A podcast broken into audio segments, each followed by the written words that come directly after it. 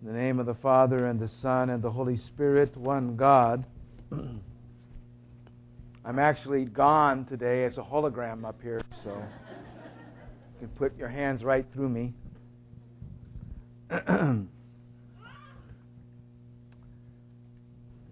um, I have two homilies, so I'm going to make two short homilies.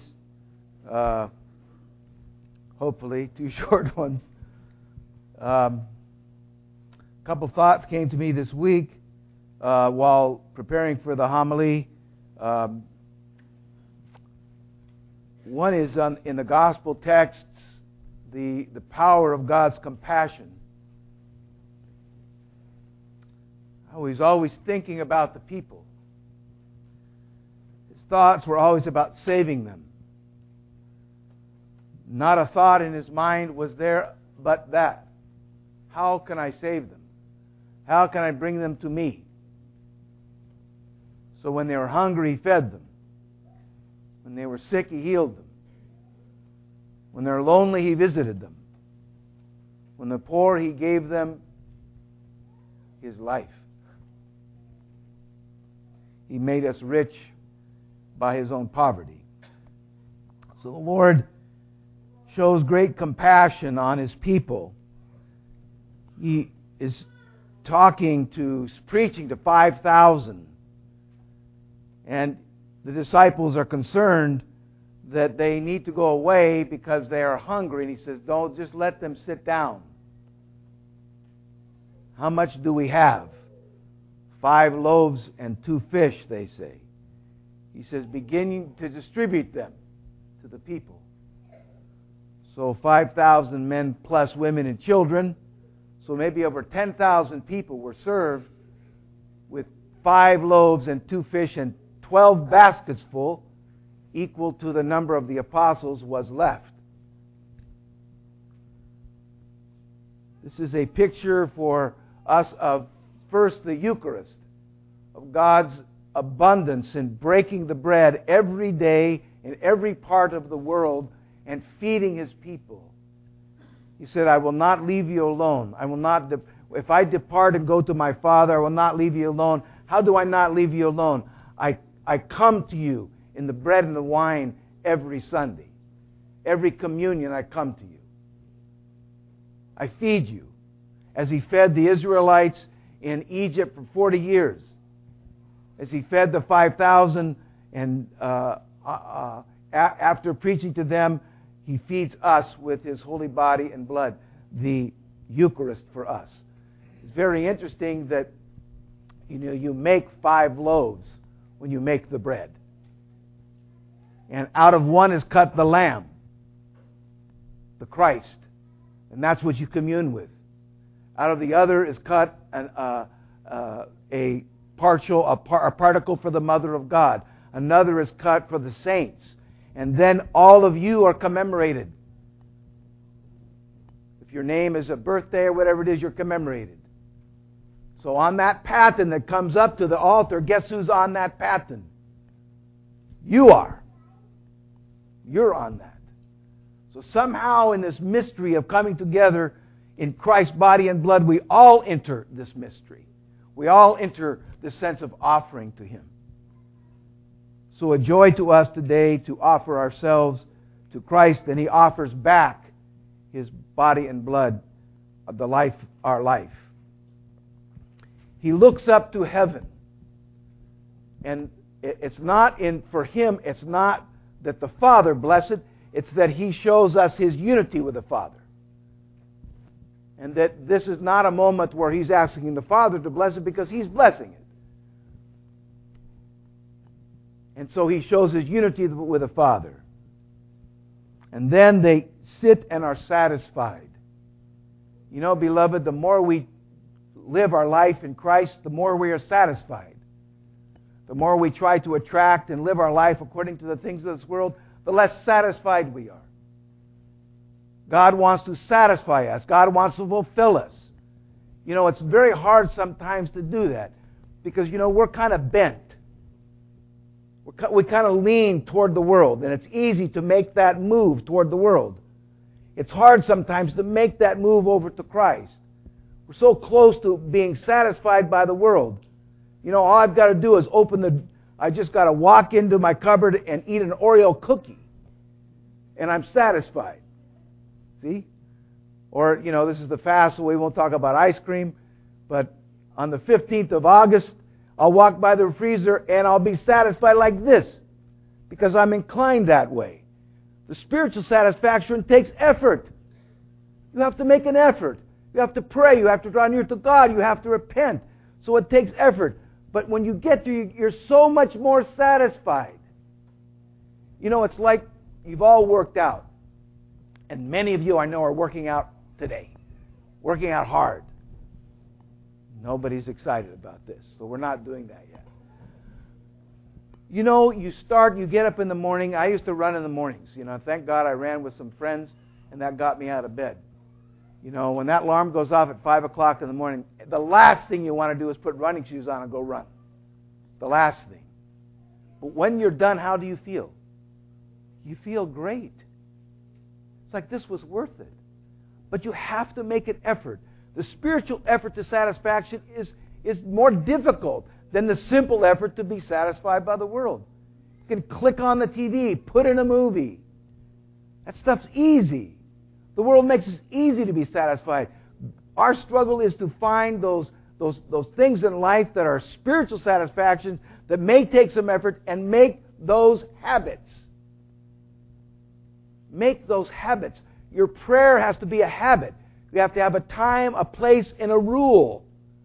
And you have to not compromise that. You have to have a fasting routine. You need a routine of almsgiving and kindnesses. And those will take efforts, but those will be the most fulfilling things you do. So, make the effort, and, and the satisfaction is there. God desires to satisfy us. And then not only does he satisfy, but he gives in abundance. He, after the feeding of the 5,000, there's 12 baskets full of bread left. And it's interesting to me because when, when we come, God wants to satisfy us in abundance. He wants to give us an abundant life. And I, there's two things I want to share with you in this that, that uh, encourage me. One is one of the most beautiful times in the liturgy is the dismissal for me. It's because God blesses us abundantly. Not only did He give you His life, not only did He sacrifice Himself for you, but He gave you a relationship along with that with the Mother of God, with the Holy Cross, with the angels in heaven with St. John the Baptist, with all the apostles, with the fathers among the saints, with the great and holy martyrs. Look around you. With Saints Joachim and Anna and all the saints that have gone before us, St. Athanasius the Great. He's given you a relationship with these people. Abundance. Not only has He given you His life, He's given you this relationship with all the saints that have gone before you and all the saints that we live with here. You know, that comforts me. When I give that dismissal, I, I feel comfort. I feel cared for. I feel blessed. I feel abundantly satisfied. Because God blesses us beyond what, what we could even expect to be blessed with. With the surrounding of all the saints you know, I was thinking about it this morning. When we come in, the priest comes in for the entrance with a gospel. And he says, uh, uh, O Maker, lover of mankind, grant that the holy angels may enter with us to serve and glorify thy goodness with us. May the who enter with us? The holy angels. How many? How many? A couple of them? Lord, let a few angels come. No, you know what we say? We say all the angels come. You know where we're going? You know where we are? Around the throne of God. You know who's around the throne of God? The angels and the saints. Abundantly, beloved, abundantly. We don't, if God give us eyes to see. Give us ears to hear them. You know, some of the children do. I think the kids get this. You look at the kids and go, oh, yes, I know that. I've seen them. So we need to understand how abundantly God wants to bless us. Um, the other thing is um, I was reading I was reading from the Wisdom of Solomon, written by a scribe right before the birth of the Lord uh, in about probably 30 or 50 BC.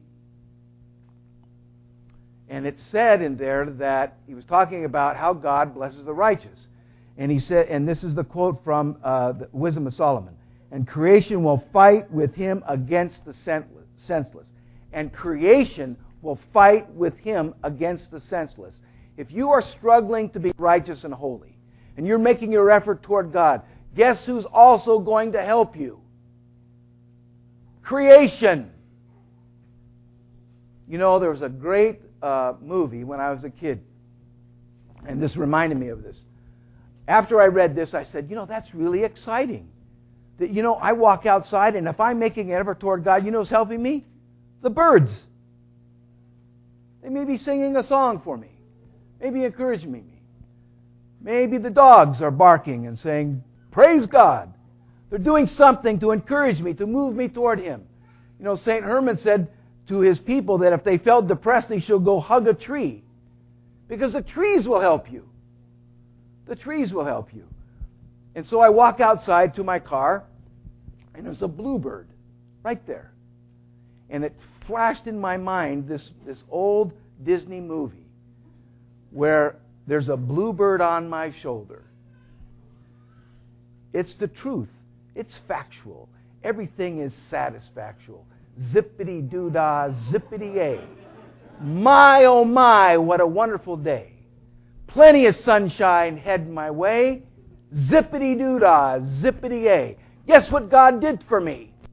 He helped me be a righteous person through that bluebird. He sent a bluebird to me to help me be a righteous person. We need to pay attention. We need to pay attention to what God does to help us be righteous people. We probably walk I probably walk by that stuff all the all the time. Maybe 1% I see. All the time God is blessing. All the time, God is trying to guide you and encourage you. Abundantly, beloved, abundantly. So, I encourage you in this. Encourage you in this that God desires to satisfy you, but to satisfy you abundantly. So, we need to pay attention. The second homily, I should have done this backwards, I think, but this is okay, is this epistle reading of St. Paul, uh, and he, and he's concerned that they're disagreeing with one another, that there's disagreements among them. And so he says, you know, if we find our life in Christ, then uh, God blesses. God blesses that. He doesn't bless dissension. He blesses unity. He blesses when we come together. He blesses when we fight to be common. we fight to be uh, at one with one another and not view ourselves in regard to our disagreements, but we view ourselves in the terms that we're unified in. So, uh, so there's three things I just want to share with you briefly in this. One is that in my experiences in relationships, in the church, in marriage, etc., there are three things that are essential to have com- to a strong commitment. One is love, there's humility, the other is remembrance of God. You need all three. You need to love, you need to be humble, you need to remember God. When one of those things starts to shake and get it, it gets eroded, problems come into the relationship. In other words, that if you have anger, not love, you have problems. If you have pride, not humility, you have problems. If you forget God, you'll have problems. So these three things are totally and important to us. So, beloved, you desire to live in unity with one another, in the church, in your family. The importance here is that you understand these three things are essential. You can't just commit to be unified. You know, every couple that stands up at that altar when they get married commits to unity. They sometimes just don't understand what it's going to take. it takes love, it takes humility, it takes remembering God. You have to have those things. They're absolutely essential. If they begin to erode, the relationship erode. And that happens in the church. That happens at work. But those three virtues God uses as glue. So you have to fight for those things. You have to, you have to hold on to those things. Understand that they have to be a work in your life. Are you working to be more loving? Say amen. Are you working to be more loving? Even if you're not now, you're, you're, are you going to work to be more loving? Amen. Now that's honesty. You probably weren't doing it before. But you have to work at it. You know, I was told by my spiritual father, he said this. He said, You love your wife this much. You know what you got to do? You got to love her that much. And then guess what? Then you got to love her that much. Then you got to love her that much. I've got to be more and more in love with my wife. It's not enough right now for me to be satisfied with how much I love her. Right now, I'm not satisfied. I need to love her more. She's not here today, so uh, I can speak about her. But I need to love her. I need to love everything about her. I was thinking to a friend of mine yesterday. He said, You know, I, I found out the secret to my marriage. I said, What's that? He says, I love all the things that used to bother me. I love all those things. I love that's what I love about her now more. Those things used to bother me, and now that's what I love about her. Father John Braun said that years and years ago to me. He says, I love my wife because of her shortcomings, because of her weaknesses. I said, No, no, no, you mean in spite of. He says, No, because of. Because that's her. That's who she is.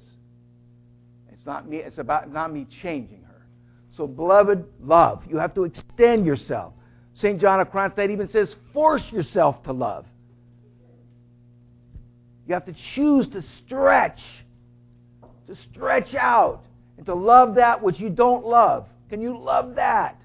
Can you stretch that far? Because guess what God did for you? Guess what God did for you? He stretched that far. Are you unlovely at points in your life? You know what God does? He loves that anyway.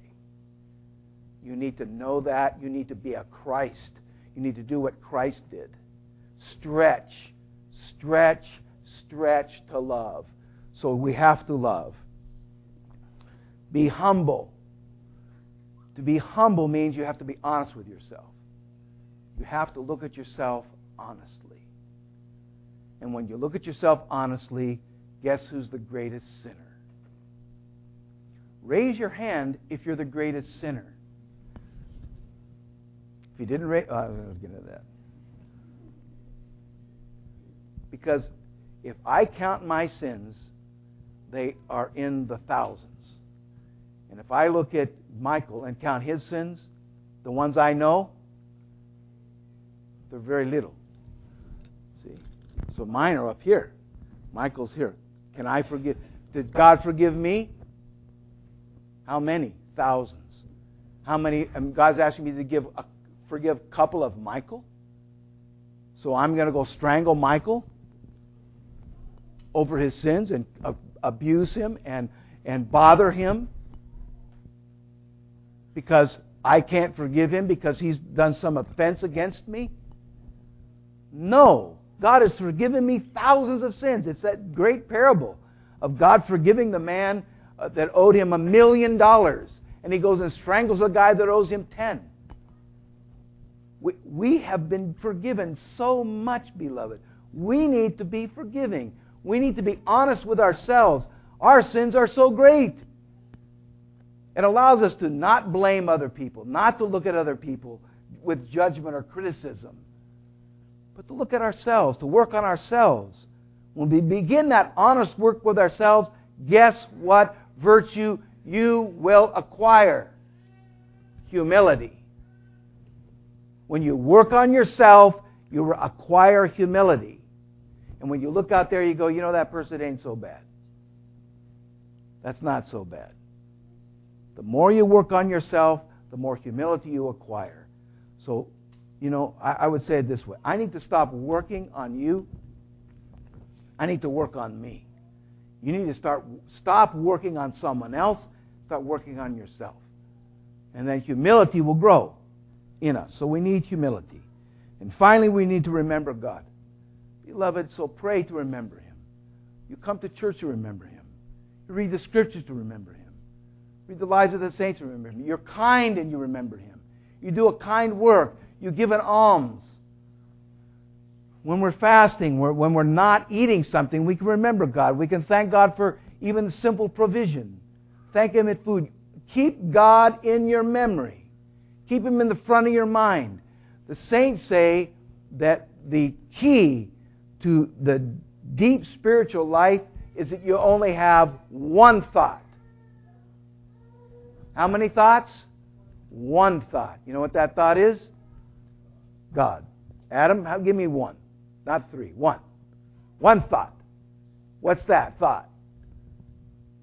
Christ. One thought. We have one thought. Wow. How many, you know how many thoughts we're troubled with all the time?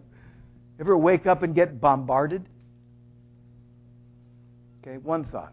Lord Jesus Christ, Son of God, have mercy on me. Draw yourself back to the one thought. One thought. Remember God, beloved. So remember to overcome dissensions.